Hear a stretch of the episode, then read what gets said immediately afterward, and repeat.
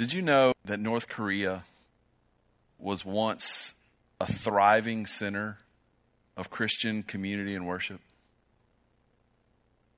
Pyongyang, the capital, was known as the Jerusalem of the East in the early 1900s because of its 2,000 plus churches in the capital city. But when the Kim family began to lead and, and rule, they set themselves up as divine beings, quite literally. Um, and they created this pseudo religion uh, called Juche, based on the tenets of self reliance, autonomy, and independence, and the worship of the Kim family. And under this oppressive regime, currently headed by Kim Jong un, Christians have been forced to worship in underground settings.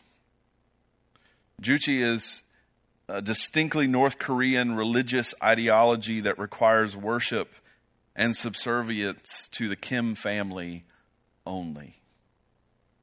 Christianity is considered, therefore, subversive to the Kim family and is brutally opposed. Anyone discovered to be a Christian or to express any interest in Christ or the Bible is automatically considered an enemy of the state. The gospel, though, is still proclaimed in North Korea through various creative means, including shortwave radio.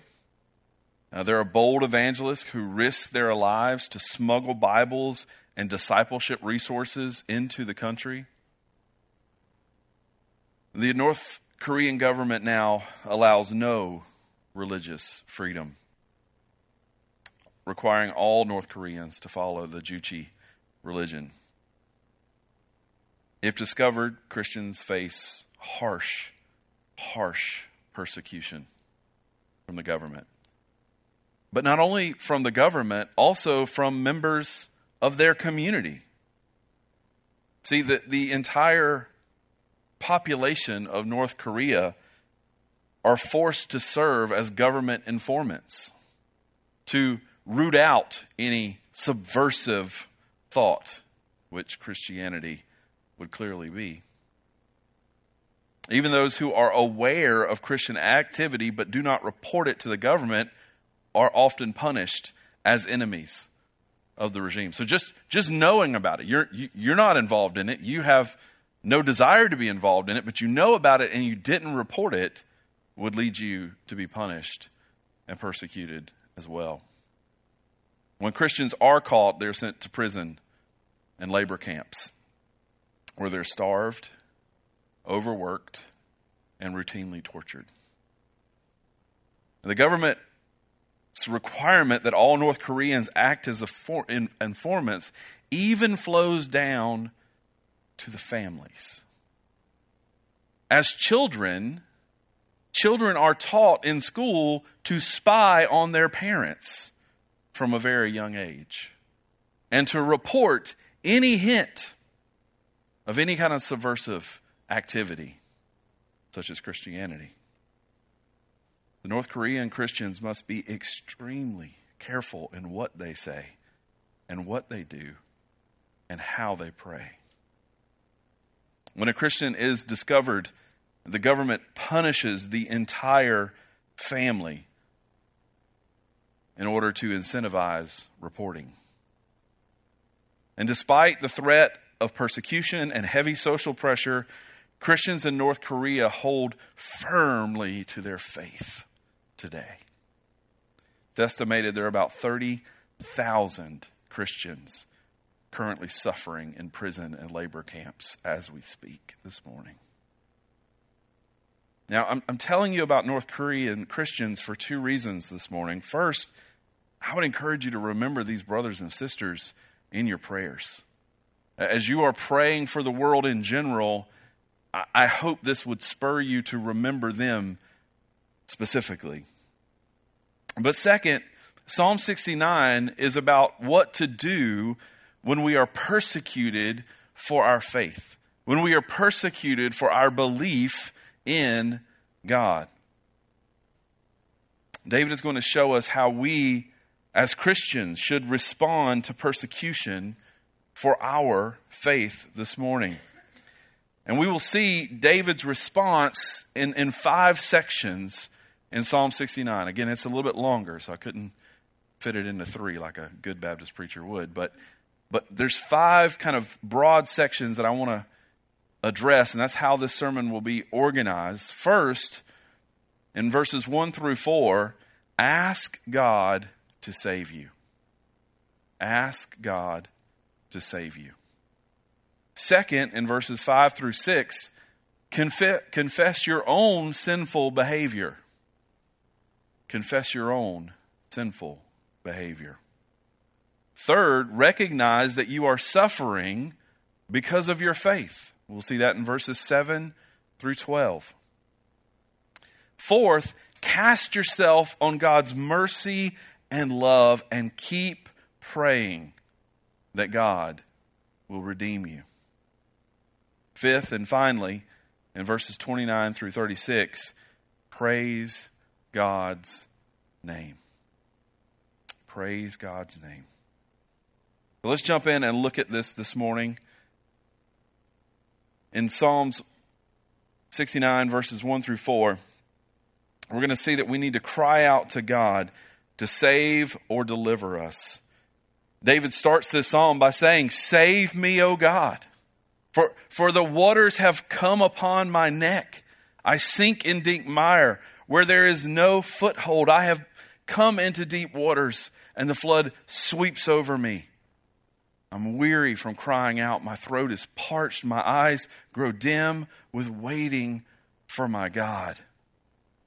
More in number than the hairs on my head are those who hate me without cause. Mighty are those who would destroy me those who attack me with lies. What I did not steal, must I now restore? Last week we saw, if you were here, how the psalmist kind of mapped his experience on the Exodus experience, right? And, and so he, he kind of showed how he, he felt that he was caught in a trap. And this was the, the, the captivity of the Egyptians and, and bring being brought into bondage and slavery under a hard taskmaster. That ultimately God redeeming and saving them through the wilderness and bringing them to the promised land. Well, this week, David is mapping his current situation over Noah's flood. And you're going to see this all throughout this psalm. There is this theme of drowning.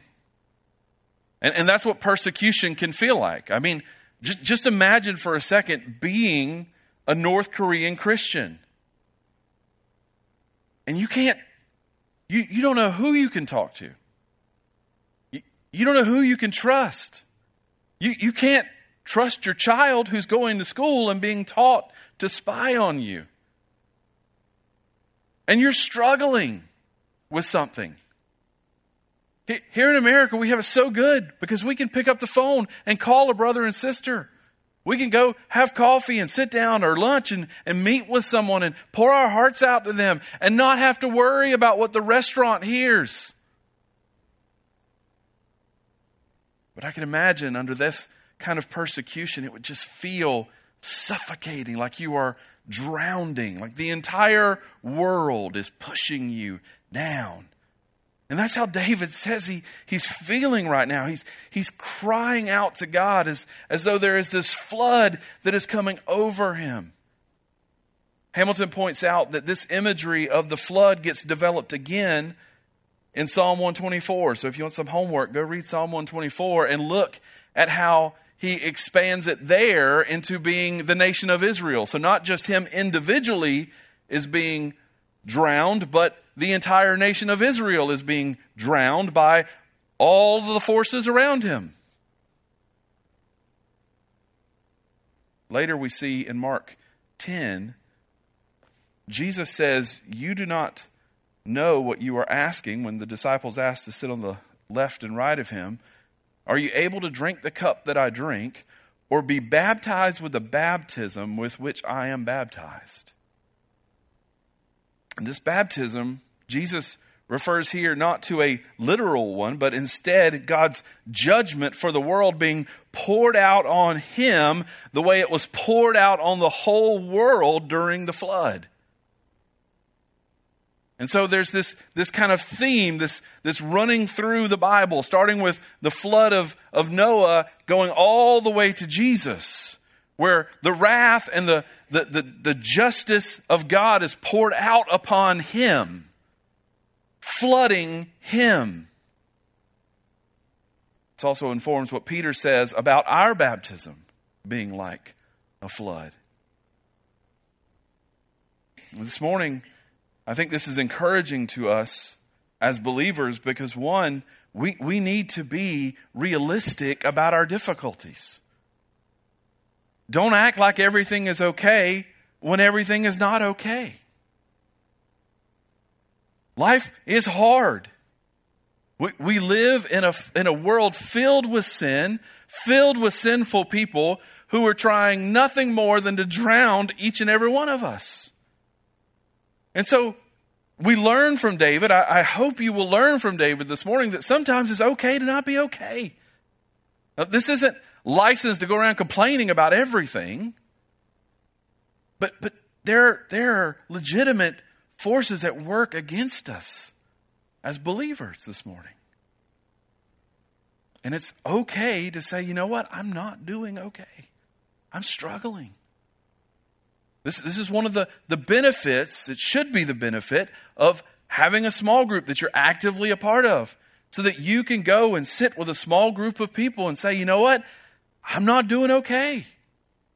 This is what I'm struggling with. And have that group pray with you, pray for you, check on you throughout the week.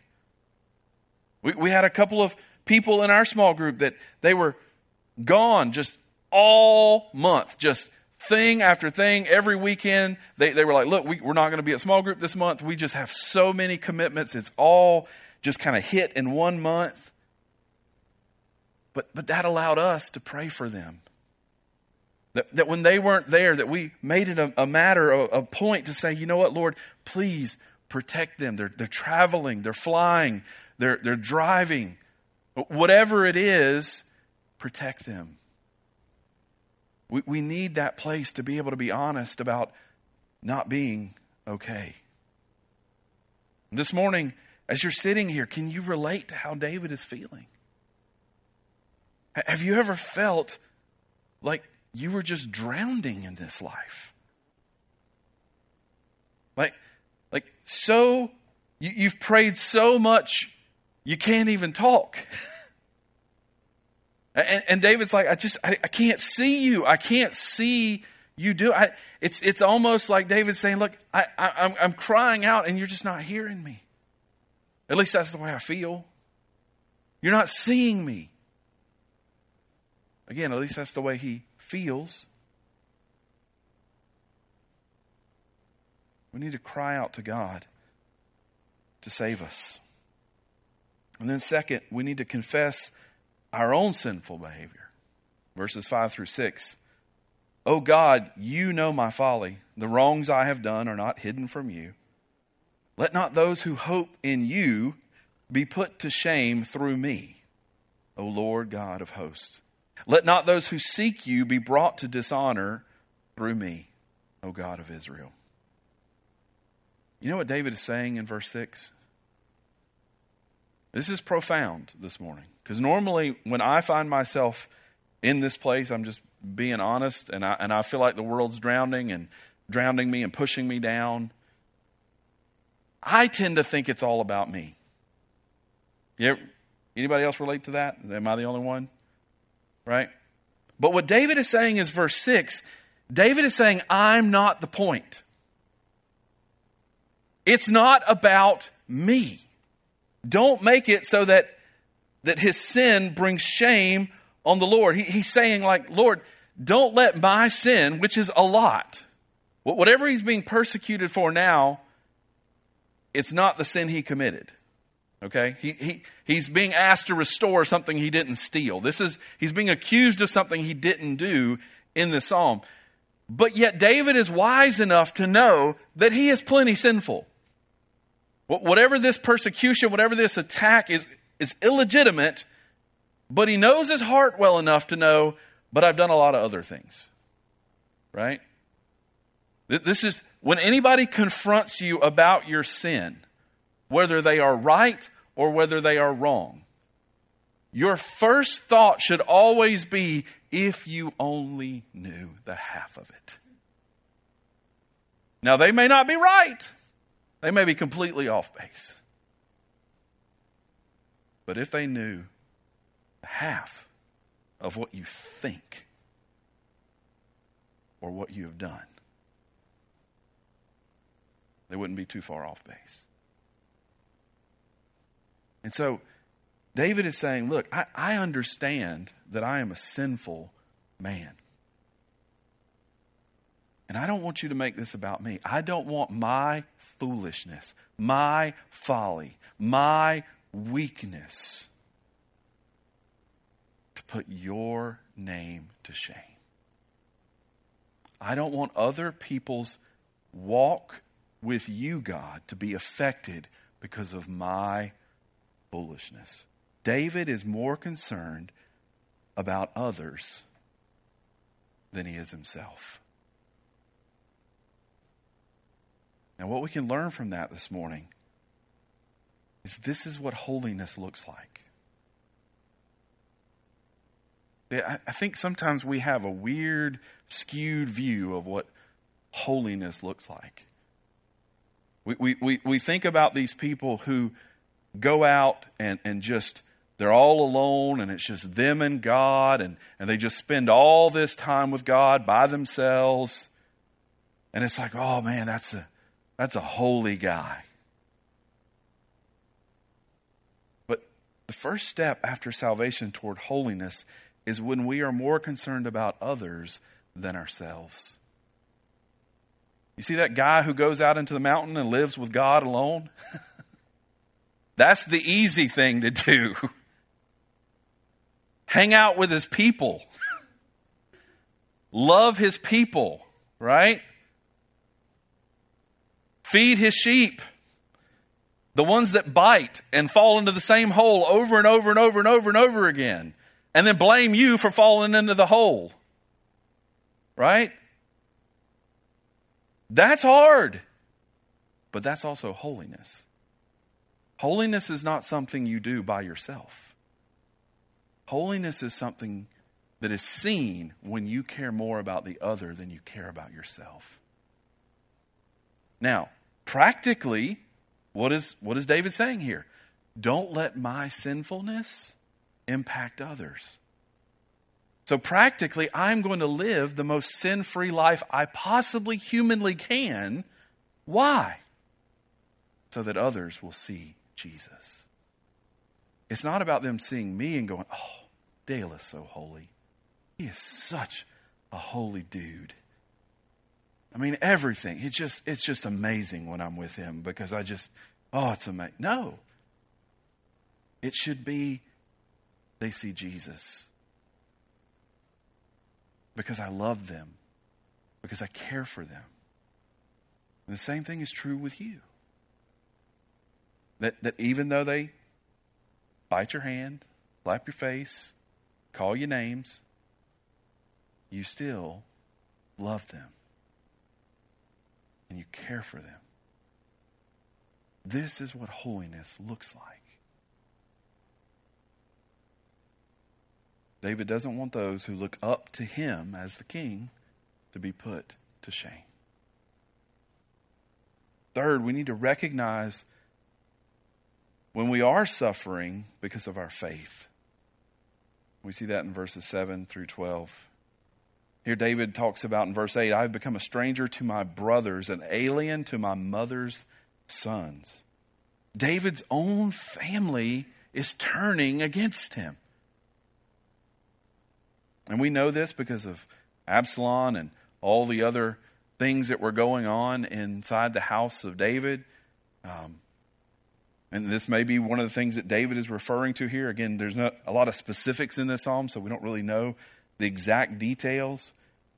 But, but David is lamenting here that his own family, his own flesh and blood, this is, that they're treating him like a stranger or an alien, as someone who is just completely unknown and foreign to them. Right? That's the experience that David is having under this persecution. And, and man, that's, that's a hard thing. It's hard when your own family disowns you. I don't, I don't know if you've ever experienced that or walked through that with other people, but like it, that, that's, that's, that's a painful, painful thing to experience.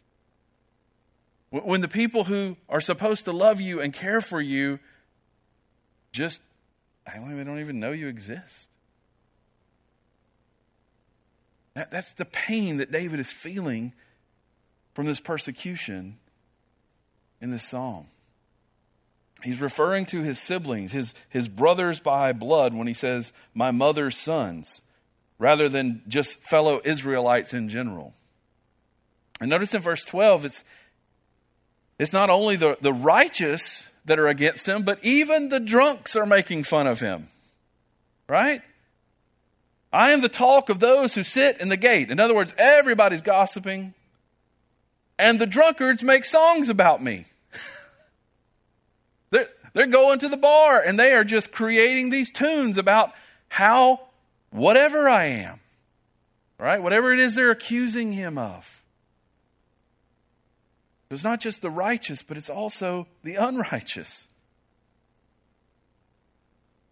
This morning, we have to remember and know that if, if you openly worship the Lord and you stand for Him, you will pay a price. Now, we, we live in a country with a certain amount of freedom. And so that price may not be as heavy as in a place like North Korea or Saudi Arabia or other places around the world. But you may be rejected by friends and family. I mean, you really start following the Lord, you really start loving others, and your life is going to also not only point to Jesus, but be incredibly convicting. And people will just won't want to be around you. You may be rejected or lose friends or even family members. You may be passed over for a promotion at work.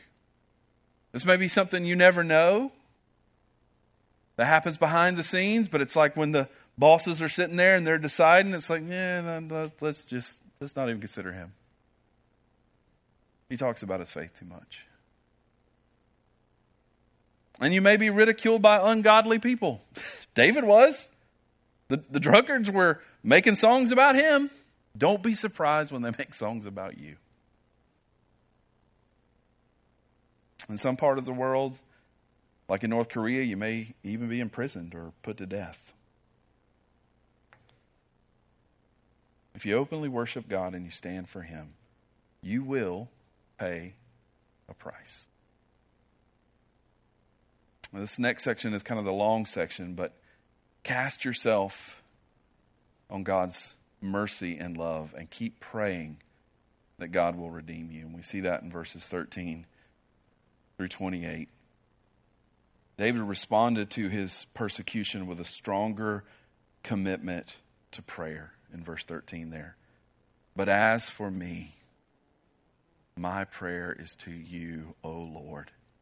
At an acceptable time, O God, in the abundance of your steadfast love, answer me in your saving faithfulness.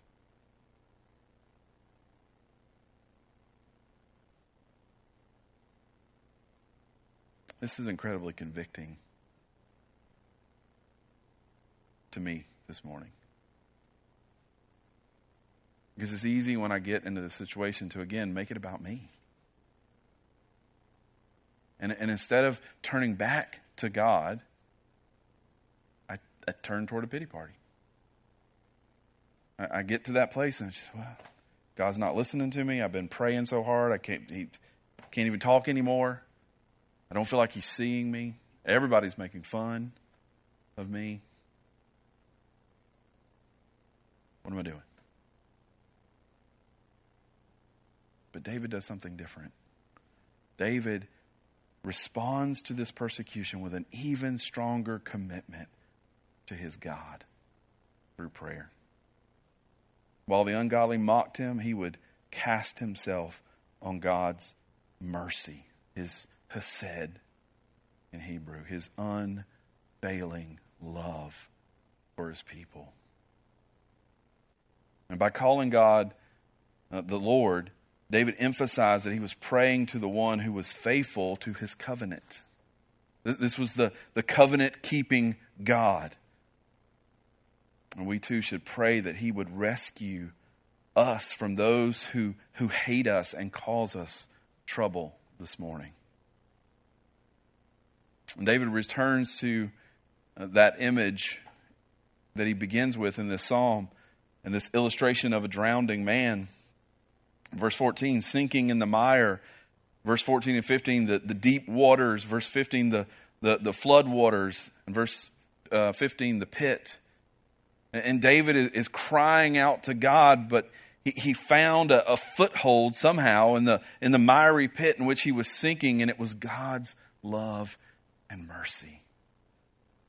This is what is saving David at this point the loving kindness of God's unfailing, steadfast love for us this morning. It's often translated as mercy, and it's one of God's attributes or, or qualities that reveal his unparalleled character. And this, this trait, it, it stirs God to, to offer his covenant to us and to, to keep it with us without fail. But by claiming God's loving kindness, David believed that God would be faithful to his covenant.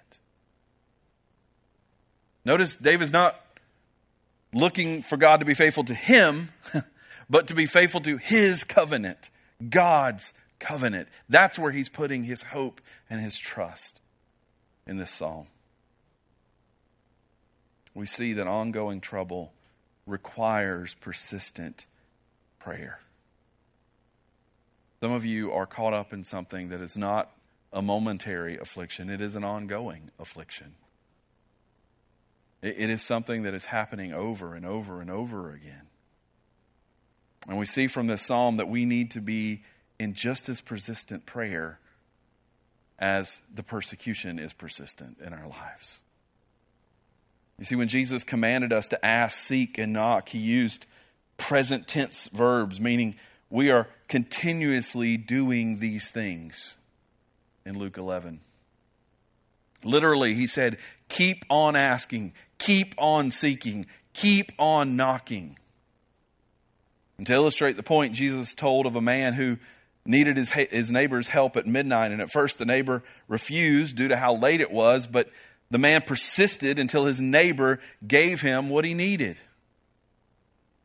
This is, this is the kind of persistence that we need to have in our lives when we're facing persecution.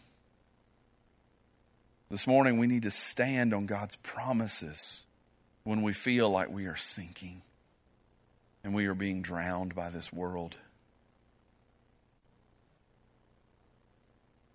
When we don't receive immediate answers, we go back to God's promises for us. God's love for us is unfailing and it's unconditional. Nothing can separate us from his love. Romans 8 35 through 39 says. He will answer our prayer and freely give us all that we need, not want, need. Luke 11 10 through 13.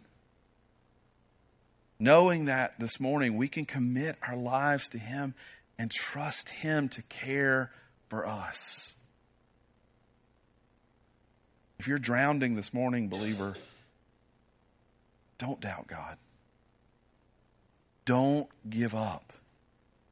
Don't quit praying. That's exactly what the enemy wants.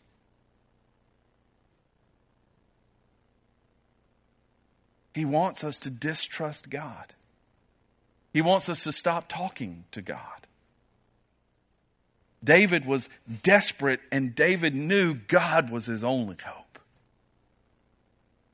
He begged God to come close to him, to, to redeem him, or, or to ransom his life by setting him free from his enemies in verse 18. Once again, he describes the, the unjust persecution he was living through, boldly appealing to God to judge his enemies severely for their cruelty. And finally, in verses 29 through 36, we see David praising God's name. And this is the fifth thing that we need to be doing this morning.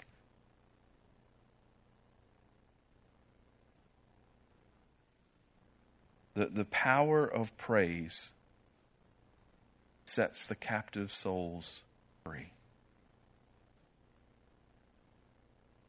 The power of praise sets the captive soul free. Even when we are suffering, we should be magnifying the Lord. As David noted, God is pleased when we offer him the sacrifice of praise. And others who are suffering will be encouraged when they observe us praising him. I don't know if you've ever had this experience before.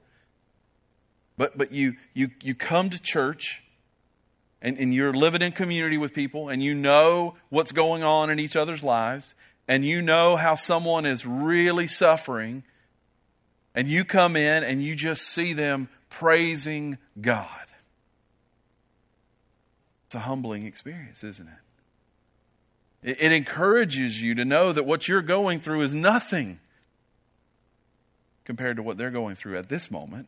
Doesn't mean you're not going through a lot, but, and it brings you hope. Over the years of counseling, I've heard some of the most horrific stories about abuse and sexual abuse that's been, uh, it's just horrible what people will do to another person, to a child. And it never ceases to amaze me when they finish telling me their story and they say, But praise God, He saved me. And they're smiling. And it's like, wow. It, it, it just encourages my heart. It's like, man, I haven't been through a fraction of what you've been through. I've had my own challenges, but nothing like that. And yet here you are praising God through all of that. Others will be encouraged when they see us praising Him in the midst of our suffering. The great message of the 69th Psalm is when we are troubled, we need to cry out to God. Pour our hearts out to Him. He will lift our burdens from us. Remind us of, a, of His steadfast love for us and then empower us to praise Him, even while we are yet suffering. This is true in every difficult circumstance in your life. In Psalm 69, it is shown to be true that those who must walk through the floodwaters of persecution will be saved. That, that through all of that struggle, all of those difficulties, we can trust the promises of God. To give us a foothold, to put our head above water, and to catch a breath so that we can keep going. Now, most of the Psalms are messianic in nature. In other words, they are about David, but they are also about a future David. And this psalm is the third most quoted psalm in the New Testament. And I want to read to you a couple of those quotations and where and how they fall. Psalm 69 9 is quoted in John 2:17. His disciples remembered that it was written, Zeal for your house will consume you, or will consume me. And then Psalm 64 4 is quoted in John 15:25, but the word that was written in their law must be fulfilled. They hated me without cause. In Psalm 69 9, B, the second half of that verse, is quoted in Romans 15 3. For Christ did not please himself, but as it is written, the reproaches of those who reproached you fell on me. In Psalm 69, 22 through 23, that's quoted in Romans 11, 9 through 10.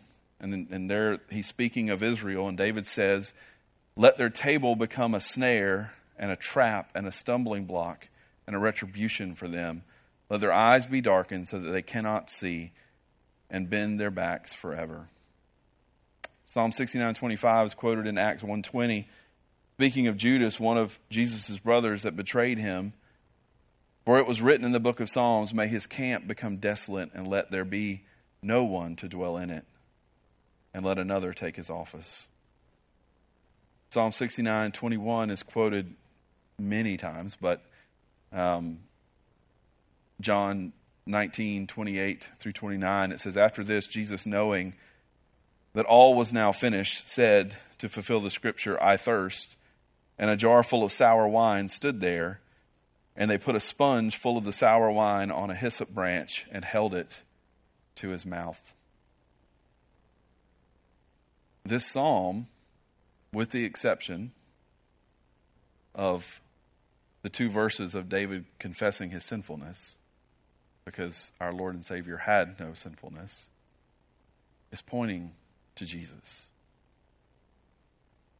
Jesus was the one that was ultimately persecuted without any cause. Right? And it's the finished work of Jesus that leaves us this morning with two great hopes. The first reason to hope is the faithfulness and steadfast love of God. Psalm 69 13, in the abundance of your steadfast love, answer me in your saving faithfulness. Through Christ this morning, God has guaranteed to save his church through the gospel. Jesus has promised, I will build my church, and the gates of hell shall not prevail against it. In addition, his covenant love rests on believers so that as the prophet Zechariah said, he who touches you touches the apple of his eye. Zechariah 2 8. Knowing this, in the worst of our afflictions, we may take up Psalm 69 and pray with David and Jesus Answer me, O Lord, for your steadfast love is good. According to your abundant mercy, turn to Our second and greatest hope in prayer is the finished work of Christ our Redeemer. After being offered that sour wine and having exhausted the penalty of our sins on the cross, Jesus cried out in the next verse, John 19:30, "It is finished." It's finished. This was the final ground on which David prayed, Hide not your face from your servant, for I am in distress. Make haste to answer me. Draw near to my soul. Redeem me, ransom me because of my enemies. Jesus knew the enemies that would destroy us this morning sin, Satan, the world's hatred, death itself. And he redeemed us from all by his own blood securing for us the blessings of our Father this morning. None of us can truly claim that we suffer completely without cause. Every one of us is sinful to hear this morning. But Jesus truly did suffer without cause. Jesus suffered to win our salvation. Jesus alone suffered to restore our relationship with God. Dying to, to reconcile sinners back to their Maker. And this is how we can know that God hears our prayers. Because the Savior who sits on the throne above is the Christ who suffered for our sins. He is the great intermediary. He is our great high priest. And he hears the prayers of his people. Through our trials and our sorrows, that, that Savior is not destroying us, but is saving us by strengthening our faith. Even during the most challenging times when we feel like we can't take it any more. When you find yourself on the point of just giving up and everything seems like it's falling apart, we can still have faith in God by believing in Christ that things are actually falling together for our good. No matter how exhausted we are from waiting, like David, we can find peace in the fact that we can call on Him this morning and, and trust our faith will endure because of what He did on the cross. It is finished. Draw near to my soul, we pray. From Psalm 69. Redeem me, we pray this morning. Through faith in Jesus, the Savior, who prayed Psalm 69 for our sake, we can pray it back to God for His. Answer me, O Lord, for your steadfast love is good. According to your abundant mercy, turn to me. This morning, if you're here and you do not know the abundant mercy and love of God, I pray that this morning would be the morning that you would turn to Him. And that He in turn would turn to you, save you, giving you His steadfast love to step out of that miry pit. This is, this is a work that's only done through His Spirit this morning. And I pray that for each and every one of you here that's hearing my voice this morning. Let's pray. Father, thank you for sending your son to die for your enemies. Lord, that's what we were. We were enemies. We wanted nothing to do with you. And yet, in your steadfast, abundant love and mercy, you chose to make a way when there was no way. God, we praise you for that this And Lord, I just want to pray for those who are struggling and who are suffering under persecution this morning. Whatever that may look like. God, I pray that your spirit would be with them. I pray that this message would encourage them, that, that they would read through Psalm 69 this week to, to remind them of your steadfast love that you have for us. And that, Lord, that would become a stepping stone to help them push their head above the waters that feel like they're drowning them. I don't, I don't know the circumstances of all the people in this room, but I, I know with this many people, there's a lot of suffering happening right now. God, thank you for giving us Psalms like Psalm 69 that that, that don't sugarcoat or, or candy coat our lives, but God, reveal the honesty of the state of the world that we live in and the persecution that we're going to experience.